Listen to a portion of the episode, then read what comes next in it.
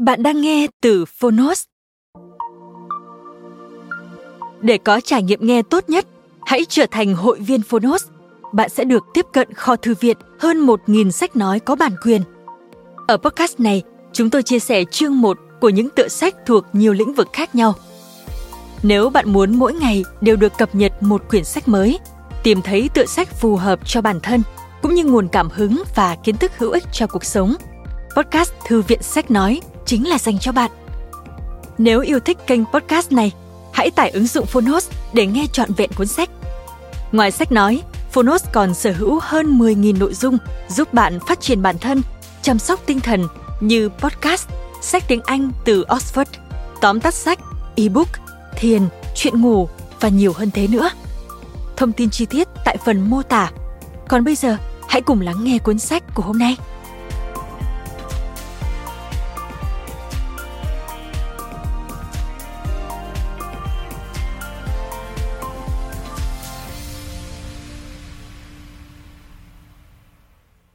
Bạn đang nghe từ Phonos. Lẽ phải của phi lý trí. Lợi ích bất ngờ của việc phá bỏ những quy tắc logic trong công việc và cuộc sống. Tác giả Dan Ariely, Tác giả của phi lý trí. Người dịch Trần Quang Hùng và Đào Thị Hương Lan. Độc quyền tại Phonos. Phiên bản sách nói được chuyển thể từ sách in theo hợp tác bản quyền giữa Phonos với công ty cổ phần sách Alpha.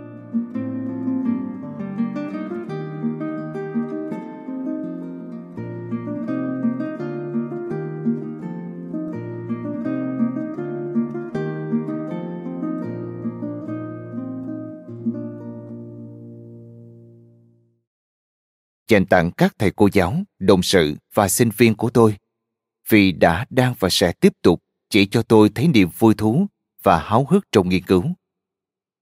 Và dành tặng cho tất cả những người đã tham gia vào thí nghiệm của chúng tôi trong suốt những năm qua. Các bạn là động lực của nghiên cứu này, và tôi thành thật biết ơn tất cả vì điều đó. Lời giới thiệu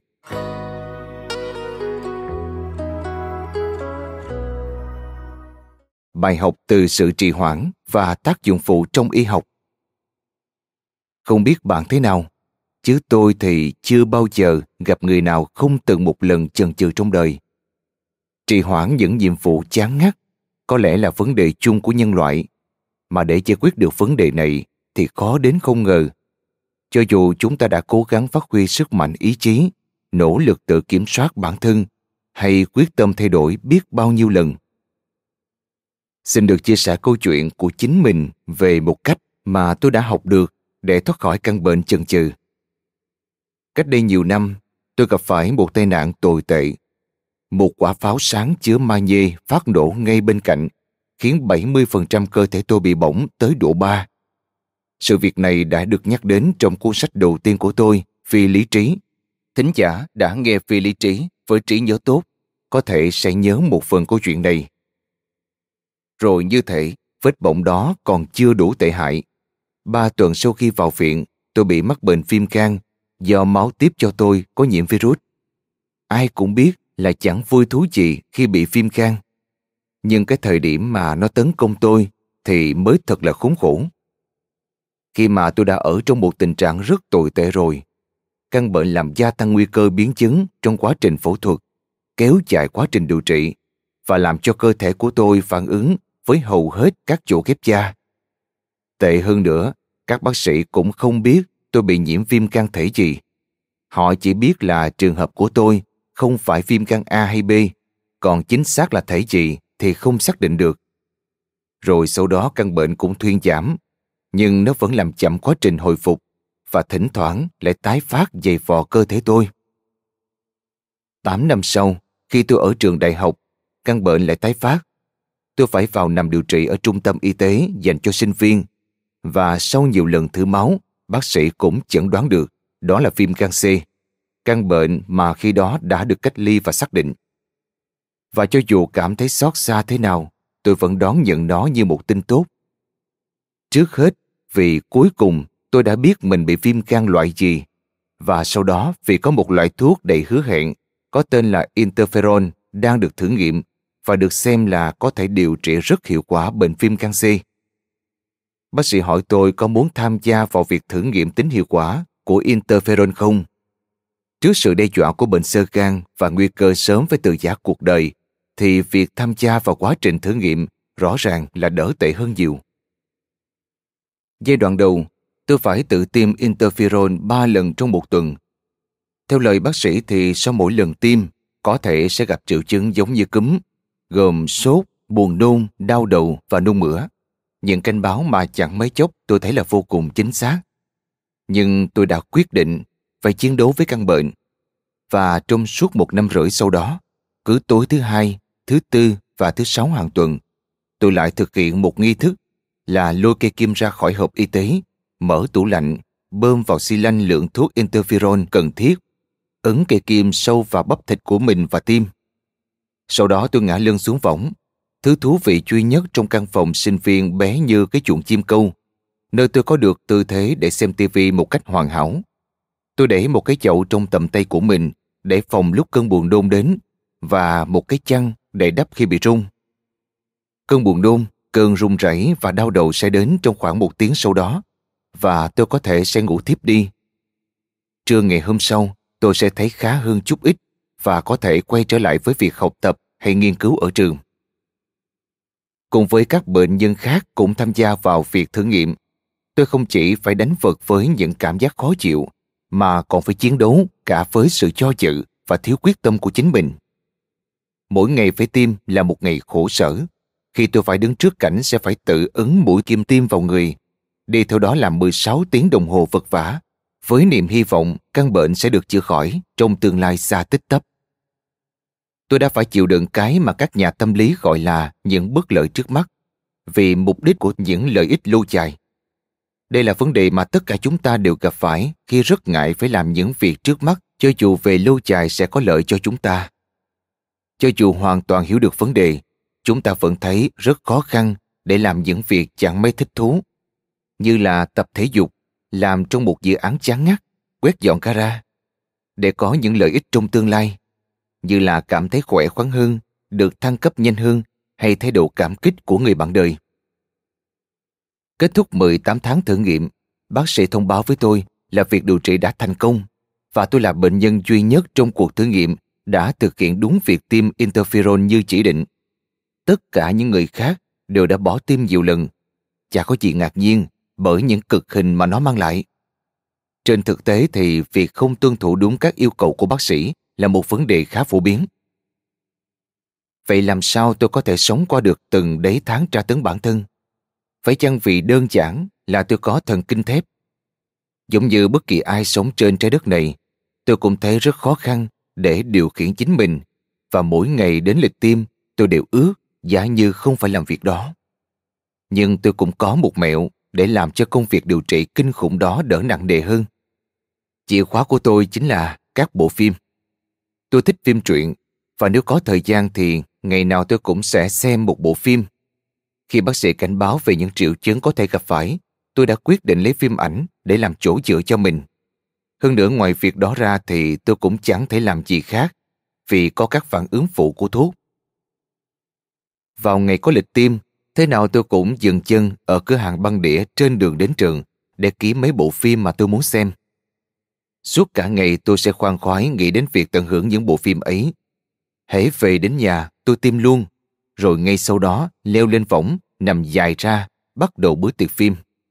Nhờ cách đó tôi đã lấy việc được xem những bộ phim tuyệt vời để bù đắp cho cực hình bị tiêm.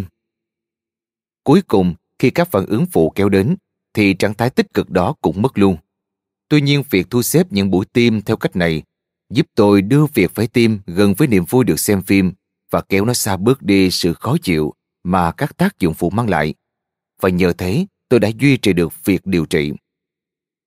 Trong trường hợp này thì cũng phải nói rằng tôi đã may mắn khi có một trí nhớ không được tốt lắm, nhờ thế mà có thể xem đi xem lại không chán một số bộ phim. Ý nghĩa của câu chuyện này là gì? Tất cả chúng ta đều có những nhiệm vụ quan trọng mà chúng ta muốn lảng tránh, nhất là khi mọi thứ xung quanh đang rất cám dỗ ai cũng ghét phải vật lộn với các biên lai để tính thuế, không thích quét dọn sân, phải ăn kiêng, phải làm các thủ tục sinh học và, trong trường hợp của tôi, phải thực hiện một quá trình điều trị khổ sở. Tất nhiên, trong một thế giới hoàn toàn lý trí, sự cho dự sẽ không phải là vấn đề. Chúng ta chỉ cần đơn giản là ngồi tính toán, so sánh giữa những sự vui thú trước mắt, hiểu rằng sẽ có lợi về lâu dài khi ta phải gắn chấp nhận một chút khó chịu trong hiện tại. Nếu làm được điều đó, chúng ta sẽ tập trung cao độ vào những vấn đề thực sự quan trọng với chúng ta. Chúng ta sẽ thực thi các nhiệm vụ của mình với suy nghĩ trong đầu về sự mãn nguyện thế nào khi hoàn thành nhiệm vụ. Chúng ta có thể kéo dây thắt lưng vào thêm một nước nữa và thích thú với sức khỏe được cải thiện. Chúng ta sẽ dùng thuốc đúng theo lịch đã định với hy vọng một ngày nào đó, bác sĩ sẽ nói, anh không còn bệnh nữa. Đáng buồn là phần lớn chúng ta lại ưu tiên những trải nghiệm trước mắt thay vì những mục tiêu lâu dài. Chúng ta thường xuyên cư xử như thể chúng ta tin rằng lúc nào đó trong tương lai chúng ta sẽ có nhiều thời gian, sức khỏe và tiền bạc hơn, ít mệt mỏi và căng thẳng hơn. Sau này, có vẻ như là thời điểm lý tưởng để làm tất cả những gì chúng ta không thích lắm trong cuộc đời. Thậm chí ngay cả khi việc trì hoãn có thể khiến chúng ta phải đối mặt với một sân nhà um tùm cỏ rác hay bị cơ quan thuế yêu cầu nộp phạt hay việc chữa bệnh không có kết quả. Để rồi cuối cùng, không cần phải nhìn xa quá cái mũi mình, chúng ta cũng hiểu rằng ta thường không hy sinh nổi những niềm vui ngắn ngủi cho những lợi ích lâu dài của bản thân. Tất cả những chuyện này có liên quan chỉ đến chủ đề của cuốn sách. Một cách khái quát, nó gần như là nói lên tất cả. Nói một cách lý trí, chúng ta sẽ có những quyết định có lợi nhất cho mình. Chúng ta sẽ không bị bận tâm bởi những sự lựa chọn khác nhau và có thể tính toán chính xác giá trị, không chỉ trước mắt mà cả lâu dài và lựa chọn phương án tối đa hóa lợi ích của mình. Với những tình thế khó lựa chọn hơn, chúng ta vẫn xem xét một cách am tường tình huống của mình, không bị ảnh hưởng bởi bất kỳ định kiến gì và chỉ thuần túy cân đo giữa lợi ích và tác hại, giống như chúng ta đem so sánh các loại laptop khác nhau. Nếu ta có bệnh và có một cách điều trị triển vọng, ta sẽ tuân thủ hoàn toàn các chỉ định của bác sĩ. Nếu ta thừa cân, ta sẽ thắt lưng buộc bụng, đi bộ nhiều dặm mỗi ngày, chỉ ăn cá nướng, rau và uống nước. Nếu ta hút thuốc, ta sẽ bỏ thuốc. Không có nếu và hay nhưng gì cả. Không phải bàn cãi gì, là nếu chúng ta lý trí hơn và hình dung rõ ràng về những gì nên làm. Thật không may là chúng ta lại không như vậy. Bạn giải thích ra sao về việc hàng triệu thẻ câu lạc bộ thể dục bị bỏ phí hay vì sao rất nhiều người mạo hiểm cuộc sống của mình và những người khác chỉ để nhắn tin khi đang lái xe. Vì sao? Mời bạn tự bổ sung những ví dụ của mình. Đây là lúc mà kinh tế học hành vi xuất hiện. Trong lĩnh vực này chúng ta không dựa trên giả thiết là tất cả con người đều là những cỗ máy biết tính toán và nhạy bén một cách hoàn hảo. Thay vì vậy, chúng ta xem con người thực tế hành động như thế nào và rất nhiều trong những quan sát được thực hiện đều đưa chúng ta đến kết luận con người là phi lý trí. Chắc chắn là chúng ta có rất nhiều thứ để học từ kinh tế học lý trí, nhưng một số giả định của nó rằng mọi người luôn đưa ra những quyết định tối ưu nhất, rằng người ta rất ít mắc sai lầm khi quyết định đó liên quan đến số tiền lớn, rằng thị trường có thể tự sửa sai, rõ ràng có thể dẫn đến những hậu quả tai hại. Tiểu thuyết gia thông thái người Anh tên là George Eliot đã nhìn thấy vấn đề này của kinh tế học lý trí từ thế kỷ thứ 19. Trong một bài viết, bà mô tả việc các nhà kinh tế học nhìn nhận con người theo một cách hết sức mới mẻ và thậm chí còn gợi ý cách tiếp cận mà các nhà kinh tế học hành vi hơn một thế kỷ sau đó sử dụng. Bà đã viết rằng xu hướng được tạo ra bởi sự xâm lăng của những nhận định tổng quát mang màu sắc hiện đại, quan điểm rằng tất cả các vấn đề xã hội đều có thể được giải quyết bằng khoa học kinh tế và rằng mối quan hệ của con người với những người xung quanh có thể được giải quyết bởi các phương trình đại số. Những sai lầm do chệch hướng này không thể đi cùng với những kiến thức thực sự về con người, không thể song hành với những nghiên cứu kỹ càng về thói quen, ý tưởng và động cơ hành động của họ. Để hiểu rõ hơn điều mà Eliot nói, mà cho đến nay vẫn còn đang được ứng dụng, hãy nghĩ đến việc lái xe. Giao thông giống như thị trường tài chính là một hệ thống được con người tạo ra và chúng ta cũng chẳng phải mất công lắm để thấy mọi người đang gây ra những sai lầm khủng khiếp và tốn kém đến mức nào. Ở một khía cạnh khác, khi thế giới quan của chúng ta có chút thiên vị, sẽ khó khăn hơn một chút để nhận ra sai lầm của chính mình. Các nhà sản xuất ô tô và người thiết kế đường xá nhìn chung đều hiểu rằng mọi người không phải lúc nào cũng đưa ra những quyết định chính xác khi lái xe. Vì vậy khi sản xuất ô tô hay làm đường, họ đều chú ý để đảm bảo sự an toàn cho người lái xe và khách bộ hành. Các nhà thiết kế và các kỹ sư sản xuất ô tô đã cố gắng khắc phục những hạn chế của con người bằng cách đưa vào ô tô dây bảo hiểm, phanh chống trượt, gương chiếu hậu, túi khí, đèn halogen, bộ cảm ứng từ xa và những thứ khác nữa. Tương tự như vậy, những người làm đường dựng lên các dải phân cách dọc hai bên đường cao tốc. Một số còn được tách ra bằng những khoảng cách nhỏ đều nhau, tạo ra âm thanh khi bạn lái xe qua. Nhưng bất chấp các biện pháp phòng ngừa đó, người ta vẫn cứ mắc tất cả các loại sai lầm có thể mắc khi lái xe, kể cả uống rượu và nhắn tin, rồi gánh chịu các tai nạn, bị thương, thậm chí là tử vong. Bây giờ hãy nghĩ đến sự bung bét của phố Côn vào năm 2008 và ảnh hưởng của nó đối với nền kinh tế. Với những nhược điểm vốn có của con người, vì sao chúng ta lại nghĩ rằng chúng ta không cần những biện pháp từ bên ngoài để xem có thể phòng ngừa được hay giải quyết những sai lầm có tính hệ thống trong việc ra quyết định trên thị trường tài chính? Vì sao chúng ta không tạo ra những biện pháp đảm bảo an toàn để giúp những người đang quản lý hàng tỷ đô la và giúp những khoản đầu tư mà họ tiến hành thoát khỏi những sai lầm tốn kém đến mức khó tin? Sự tiến bộ về công nghệ nhìn chung là hữu ích, nhưng đang làm trầm trọng thêm những sai lầm cơ bản của con người, bởi nó khiến chúng ta khó khăn hơn khi hành động theo cách mang lại lợi ích tốt nhất cho mình. Cứ lấy điện thoại di động làm ví dụ. Cái vật nho nhỏ cầm tay đó không chỉ cho phép bạn gọi điện thoại mà còn có thể nhắn tin, gửi email cho bạn bè. Nhưng nếu bạn nhắn tin khi đang đi bộ, bạn sẽ phải nhìn vào điện thoại thay vì nhìn vỉa hè và có thể sẽ đâm vào một cái cột hoặc một người khác trên đường. Điều này đúng là có gây phiền phức, nhưng thường không nghiêm trọng. Mất sự tập trung khi đang đi bộ có thể là không quá tệ, nhưng chỉ cần thêm vào đó một cái ô tô, bạn đã có đủ các yếu tố trong công thức tạo ra thảm họa rồi. Tương tự, hãy nghĩ xem sự tiến bộ của công nghệ trong lĩnh vực nông nghiệp đã đưa đến tình trạng dịch bệnh béo phì như thế nào. Cách đây hàng ngàn năm, khi chúng ta đốt cháy năng lượng để đi săn, và cắt cỏ cho gia súc ăn trên các cánh đồng và những khu rừng. Chúng ta cần phải tiết kiệm từng ao sơ năng lượng. Mỗi khi chúng ta thấy thức ăn có chất béo hay đường, chúng ta đều chừng lại và ăn được càng nhiều càng tốt. Thêm vào đó, tự nhiên cũng cho chúng ta một cơ chế nội tại rất hữu ích. Đó là một khoảng thời gian 20 phút từ khi chúng ta nạp đủ calorie đến khi chúng ta có cảm giác no. Điều này cho phép chúng ta tích trữ một ít mỡ, thứ rất có ích nếu sau đó chúng ta thất bại trong việc bắn hạ được một con hươu. Giờ hãy chia tay hàng ngàn năm về trước đó để trở về với hiện tại. Ở các nước công nghiệp phát triển, chúng ta dành phần lớn thời gian không ngủ để ngồi trên ghế, nhìn màn hình TV thay vì chạy theo các con thú. Thay cho việc trồng trọt, chăm sóc và thu hoạch ngô, đậu, đã có nền nông nghiệp mang tính thương mại làm hộ cho chúng ta. Các nhà sản xuất thực phẩm biến hạt ngô thành những thức ăn nhiều đường và chất béo thứ mà chúng ta sẽ mua từ các siêu thị và cửa hàng đồ ăn nhanh. Trong cái thế giới Dunkin Donuts này, tình yêu dành cho đồ ăn béo và ngọt cho phép chúng ta nạp hàng ngàn calorie một cách hết sức nhanh chóng. Và sau khi chúng ta đã rơi một bữa sáng với bánh mì phô mát, trứng và thịt muối, khoảng cách 20 phút giữa thời điểm ăn đủ no và thời điểm có cảm giác no lại cho phép chúng ta nạp thêm nhiều calorie nữa bằng cà phê có đường và nửa tá bánh rán bột bột tấm đường nữa. Về cơ bản các cơ chế chúng ta hình thành nên trong những năm đầu của cuộc cách mạng có thể hoàn toàn có ý nghĩa tốt trong quá khứ xa xôi đó. Nhưng bởi sự không đồng bộ giữa tốc độ phát triển của công nghệ với sự tiến hóa của con người, những bản năng và khả năng đã từng có ích giờ là thứ đang cản đường chúng ta.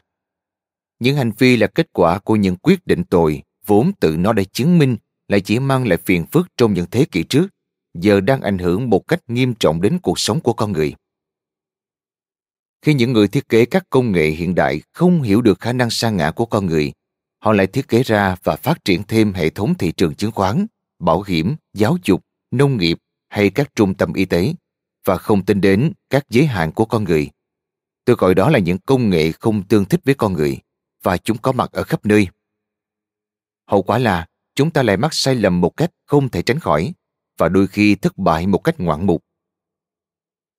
Sự đánh giá này về bản chất con người nhìn qua thì có vẻ hơi gây thất vọng, nhưng thực ra nó không hẳn là như vậy.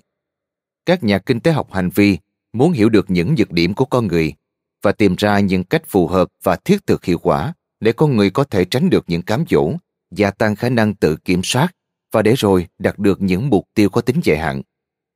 Với một xã hội sẽ vô cùng hữu ích nếu chúng ta hiểu được vì sao và khi nào chúng ta thất bại và để tạo ra những cách vượt qua được những sai lầm của mình. Khi chúng ta có được những hiểu biết về cái gì thực sự điều khiển hành vi của chúng ta, cái gì làm chúng ta trệt đường, từ những quyết định trong kinh doanh như là tiền thưởng và tạo động cơ làm việc cho nhân viên đến những khía cạnh riêng tư nhất của con người như là hẹn hò và tận hưởng hạnh phúc chúng ta có thể có được cách kiểm soát tiền của chúng ta mối quan hệ của chúng ta các nguồn lực sự an toàn sức khỏe cả với tư cách cá nhân và với tư cách của toàn xã hội đó là mục đích thực sự của kinh tế học hành vi.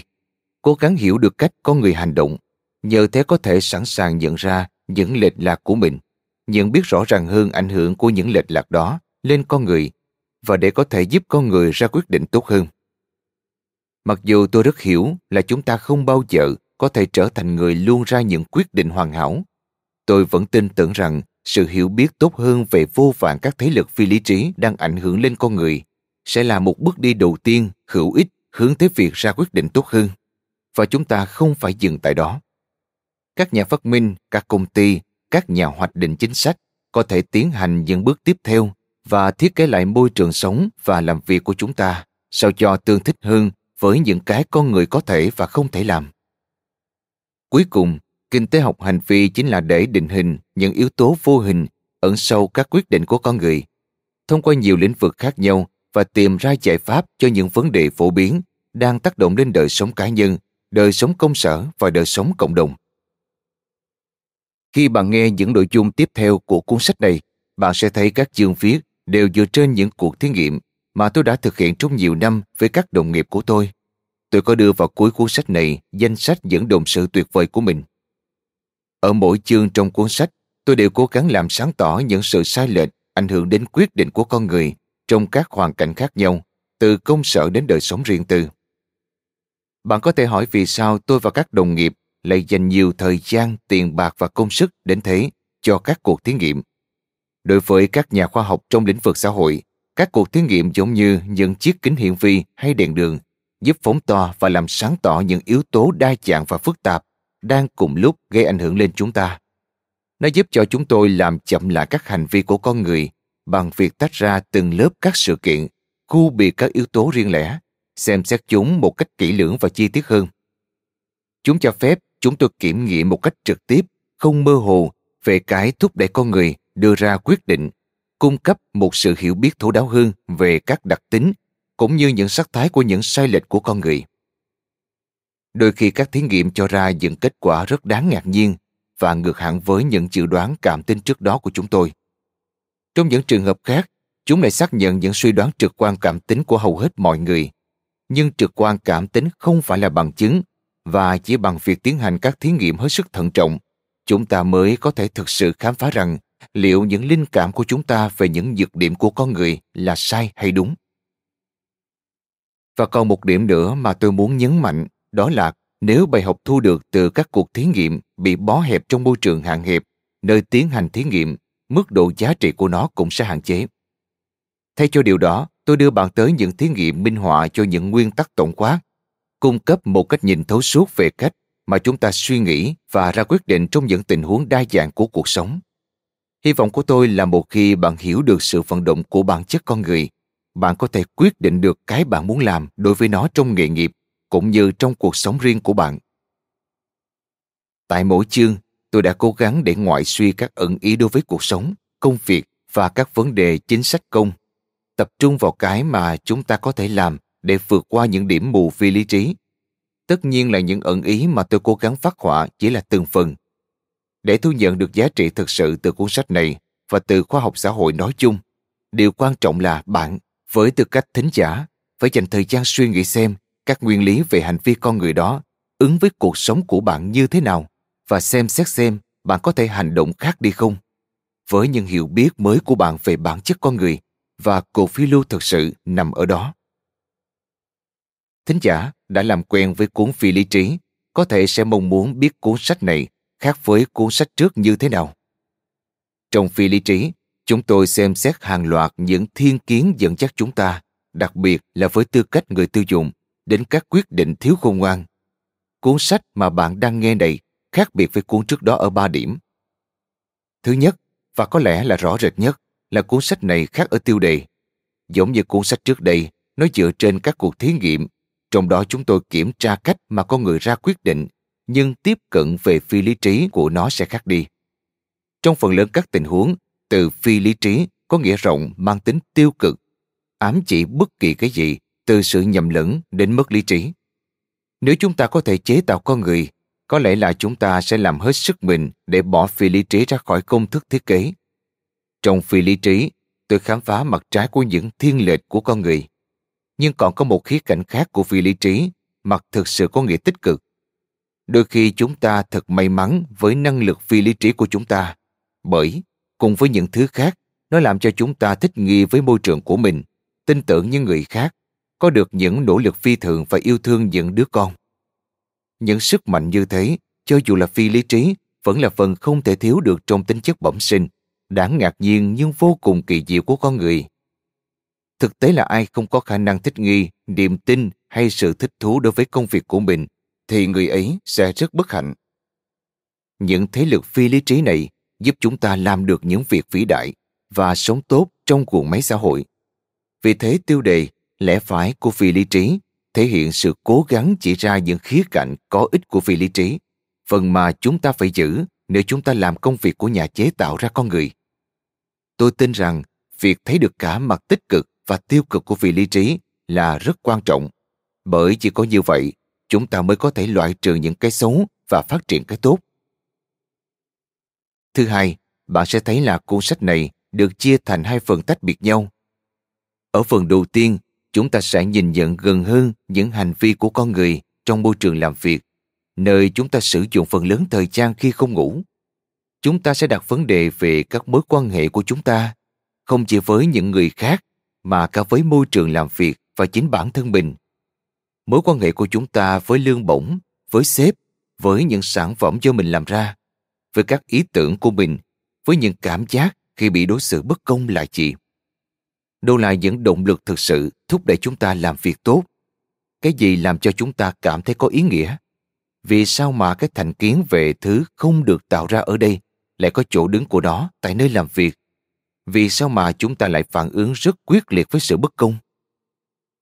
Ở phần thứ hai, chúng ta sẽ đi ra ngoài thế giới công việc và tìm hiểu cách hành xử của chúng ta trong mối quan hệ riêng tư hơn mối quan hệ với môi trường xung quanh và với các nhóm của chúng ta là gì chúng ta liên quan tới những người chúng ta gặp, với những người chúng ta yêu thương và những người không may mắn, xa lắc xa lơ, cần chúng ta giúp đỡ như thế nào? Và đâu là mối quan hệ giữa chúng ta với những cảm xúc của chính mình? Chúng ta sẽ xem xét cách thức mà chúng ta thích nghi với các hoàn cảnh, môi trường mới, đối tác mới. Thế giới hẹn hò trên mạng phát huy tác dụng và không phát huy tác dụng ra sao? Những thế lực nào quyết định cách chúng ta phản ứng trước các bi kịch của cuộc sống. Và bằng cách nào những phản ứng có tính xúc cảm nhất thời có thể ảnh hưởng đến cách thức ứng xử lâu dài về sau? Thứ ba cuốn sách này cũng rất khác với phi lý trí ở sự gần gũi. Mặc dù tôi và các đồng nghiệp đã cố gắng hết sức để khách quan khi tiến hành và phân tích các thí nghiệm nhiều nội dung trong cuốn sách này, đặc biệt là phần thứ hai, vẫn nói về những trải nghiệm đau khổ của một bệnh nhân bỏng là tôi. Vết thương của tôi, như những vết thương nặng khác, gây đau đớn vô cùng, nhưng cũng làm cho tôi nhanh chóng thay đổi cách nhìn của mình đối với nhiều khía cạnh của cuộc sống. Hành trình đó mang lại cho tôi những cách nhìn độc nhất vô nhị về hành vi của con người. Nó đưa ra cho tôi những câu hỏi mà có lẽ tôi sẽ chẳng bao giờ nghĩ đến nếu không có tình huống đặc biệt xâm chiếm cuộc đời tôi và trở thành trọng tâm trong nghiên cứu của tôi. Ngoài ra, và có lẽ là điều quan trọng hơn, nó đưa tôi tới việc nghiên cứu những thiên lệch của chính mình vận hành như thế nào. Bằng việc mô tả những trải nghiệm và những thiên lệch của chính mình, hy vọng là tôi có thể làm rõ được quá trình tư duy đã đưa tôi đến những mối quan tâm và những quan điểm nhất định và minh họa được một số nét cơ bản trong bản chất người thường của chúng ta, của tôi và của bạn. Và bây giờ, hãy bắt đầu cuộc hành trình. Phần 1. Lợi ích bất ngờ của việc phá bỏ những quy tắc logic trong công việc.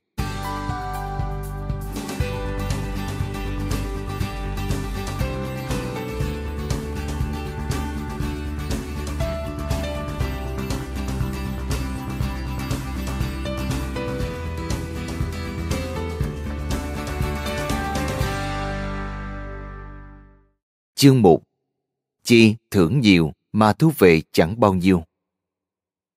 Tại sao những khoản thưởng hậu hĩnh không phải lúc nào cũng có tác dụng?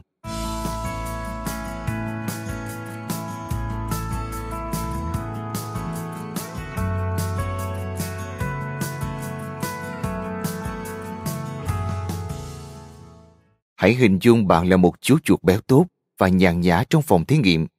Một ngày đẹp trời, một bàn tay đeo cân nhẹ nhàng lôi bạn ra khỏi chiếc hộp êm ái mà bạn vẫn coi là nhà và đặt bạn vào một cái hộp khác. Chẳng những không êm ái hơn mà lại còn chứa một mê cung rối rắm. Và bởi vì bản chất là hiếu kỳ, bạn đi lang thang trong đó, ria quệt khắp nơi. Bạn nhanh chóng phát hiện ra mê cung có những chỗ thì màu đen, một số chỗ lại màu trắng. Bạn đi theo hướng đánh hơi và vào một khu vực màu trắng. Không có vấn đề gì, rồi bạn lại rẽ trái vào một khu vực màu đen. Chỉ vừa chui vào đó, một dòng điện bất ngờ giật xuyên qua các móng vuốt của bạn. Ngày nào cũng vậy, trong suốt một tuần, bạn được đặt vào những mê cung khác nhau. Những vị trí an toàn và nguy hiểm thay đổi hàng ngày, cùng với sự thay đổi màu sắc của các bức tường và cường độ dòng điện. Đôi khi những khu vực chỉ làm giật nhẹ lại được sơn màu đỏ. Vào lúc khác, những khu vực có cường độ dòng điện lớn lại được sơn chấm tròn. Có lúc những vùng an toàn lại được phủ bởi các đường kẻ ô đen và trắng. Hàng ngày nhiệm vụ của bạn là học cách định hướng trong mê cung bằng việc chọn những con đường an toàn nhất và tránh chỗ có điện. Không bị chật chính là phần thưởng cho những nỗ lực tìm đường trong mê cung. Bạn có thể làm tốt được việc này không? Cách đây một thế kỷ, nhà tâm lý học tên là Robert Yerkes và John Dawson đã thực hiện khá nhiều những thí nghiệm căn bản như thế này, với mong muốn khám phá hai vấn đề liên quan đến loài chuột. Đó là chúng học thích nghi nhanh đến mức nào và quan trọng hơn, cường độ dòng điện gây sốc ở mức nào có thể kích thích chúng học thích nghi nhanh nhất. Chúng tôi không khó khăn gì để nhận ra rằng cường độ dòng điện càng mạnh thì càng kích thích lũ chuột học cách thích nghi.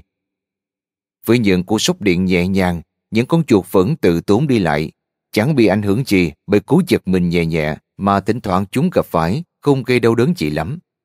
Nhưng với sự gia tăng của cường độ dòng điện và kèm theo đó là mức độ khó chịu, các nhà khoa học nghĩ rằng khi đó những con chuột sẽ có cảm giác chúng đang ở dưới làng đạn của kẻ thù và phải học cách chạy thoát càng nhanh càng tốt. Đi theo logic này, chúng tôi kỳ vọng là khi những con chuột thực sự thấy cần phải tránh những cú sốc điện mạnh, chúng sẽ học được cách thích nghi một cách nhanh nhất. Thường thì rất nhanh chóng, chúng tôi nhận ra mối liên hệ giữa mức độ kích thích và năng lực hành động. Có vẻ hợp lý khi chúng ta càng mong muốn giành được điều gì, thì chúng ta càng cố gắng để đạt được mục tiêu đó. Và những nỗ lực gia tăng này cuối cùng sẽ đưa chúng ta đến gần hơn với mục tiêu của mình. Điều này suy cho cùng chính là một phần lý do đằng sau việc chúng ta chi cho các nhà môi giới chứng khoán và các CEO những khoản tiền thưởng cao ngất ngưỡng. Ta hứa trả thưởng cho ai đó, họ sẽ được kích thích để làm việc và sẽ đạt được hiệu suất công việc ở mức cao. Nhưng suy đoán của chúng tôi về mối liên hệ giữa động cơ và hành động, nếu nói một cách khái quát hơn là ứng xử, có lúc tỏ ra rất chính xác, nhưng có lúc suy đoán và những gì diễn ra trên thực tế lại không hoàn toàn đồng nhất. Trong trường hợp của Cherkis và Dawson, một số thí nghiệm cho ra kết quả giống với những gì mà phần lớn chúng ta chờ đợi, trong khi một số khác lại không. Khi dòng điện yếu, lũ chuột không có động cơ lắm để thích nghi, vì vậy chúng học cách thích nghi một cách rất chậm chạp. Khi cường độ dòng điện tăng lên ở mức trung bình, lũ chuột bị kích thích nhiều hơn đối với việc phải tìm hiểu nhanh quy luật trong cái chuồng của chúng, và vì vậy, chúng cũng học nhanh hơn. Tới đây, kết quả thí nghiệm hoàn toàn khớp với suy đoán của chúng tôi về mối quan hệ giữa động cơ và hành động. Biểu đồ sau đây cho thấy mối liên hệ khả chỉ giữa động cơ, tức là được trả tiền, bị sốc điện, và hành động. Đường xám nhạt thể hiện mối liên hệ giản đơn khi mức độ kích thích càng tăng thì hành động càng tốt. Đường xám gạch đứt cho thấy mức độ suy giảm của mối liên hệ giữa động cơ và hành động. Đường đậm màu phản ánh kết quả thí nghiệm của Sharkey và Dodson. Ở mức độ kích thích thấp, việc thêm vào các kích thích giúp tăng hiệu suất hành động. Nhưng khi việc gia tăng kích thích đã đạt đến điểm căn bản, việc tiếp tục gia tăng kích thích sẽ cho kết quả ngược lại, tạo ra cái mà các nhà tâm lý học gọi là mối tương quan hình chữ U ngược. Mời bạn xem biểu đồ cho thấy mối liên hệ khả chỉ giữa động cơ và hành động được đính kèm trên ứng dụng. Nhưng cái chúng tôi nhận được khi tiến hành bước tiếp theo của thí nghiệm thì lại như thế này. Với cường độ dòng điện tăng rất cao, phản xạ của lũ chuột lại có vẻ tệ hơn. Cũng phải thừa nhận rằng rất khó để hiểu được những gì đang diễn ra trong bộ óc của con chuột. Nhưng có vẻ như là khi mức độ sốc điện ở mức cao nhất, lũ chuột không thể tập trung vào cái gì khác ngoài nỗi sợ hãi bị điện giật. Cứng đờ ra vì sợ, chúng không thể nhớ nổi phần nào trong lòng thì an toàn và phần nào thì không. Và vì vậy, không thể hình dung được môi trường xung quanh nó được sắp xếp như thế nào. Các thí nghiệm của Cherky và Dawson làm chúng ta băn khoăn về mối liên hệ thực sự giữa thù lao, động lực và kết quả làm việc trên thị trường lao động. Cuối cùng thì thí nghiệm của họ cũng cho thấy một cách rõ ràng rằng các chính sách khuyến khích là những con dao hai lưỡi. Khi đạt đến một ngưỡng nhất định, nó kích thích chúng ta học tập và làm việc tốt hơn. Nhưng khi vượt qua ngưỡng đó, áp lực từ động lực được tạo ra có thể sẽ cao tới mức mà nó làm cho người ta mất tập trung và sao lãng khỏi công việc của mình, một hệ quả không hề ai mong muốn. Tất nhiên là cú điện giật không phải là một cơ chế kích thích thông thường trong thế giới thực, nhưng có lẽ mối tương quan như vậy giữa động lực và hành vi cũng sẽ tương tự như đối với các loại động lực khác. Cho dù sự đền bù là tránh được những vị trí có thể bị điện giật hay là sự bù đắp về việc sẽ có được một khoản tiền lớn. Chúng ta cùng thử tưởng tượng xem kết quả thí nghiệm của Jerkis và Dawson sẽ thế nào nếu họ dùng tiền thay vì đóng dòng điện và giả định là bọn chuột rất thích tiền. Với mức thưởng thấp, bọn chuột sẽ chẳng quan tâm lắm và vì vậy không tích cực hành động. Với mức thưởng trung bình, chúng sẽ quan tâm hơn và hành động tích cực hơn. Nhưng với mức thưởng quá cao, chúng sẽ trở nên quá mãn, sẽ thấy rất khó để tập trung và hệ quả là kết quả công việc của chúng sẽ tệ hơn khi chúng làm việc vì được hưởng mức tiền thưởng thấp hơn. Liệu chúng ta có thấy mối tương quan hình chữ U ngược giữa động lực và hành vi nếu chúng ta làm thí nghiệm bằng cách thay chuột bằng người và dùng tiền làm yếu tố khuyến khích? Hay đơn giản là suy nghĩ một cách võ đoán hơn, liệu có hiệu quả về mặt tài chính không nếu ta cho người khác một khoản tiền thưởng rất khẩu hĩnh như một cách khiến họ làm việc tốt hơn? Cảm ơn các bạn đã lắng nghe podcast ngày hôm nay. Podcast này được sản xuất bởi Phonos, ứng dụng sách nói và phát triển bản thân dành cho người Việt. Tải ứng dụng để nghe đầy đủ nhất các nội dung với chất lượng âm thanh chuẩn điện ảnh. Hẹn gặp lại ở những tập tiếp theo.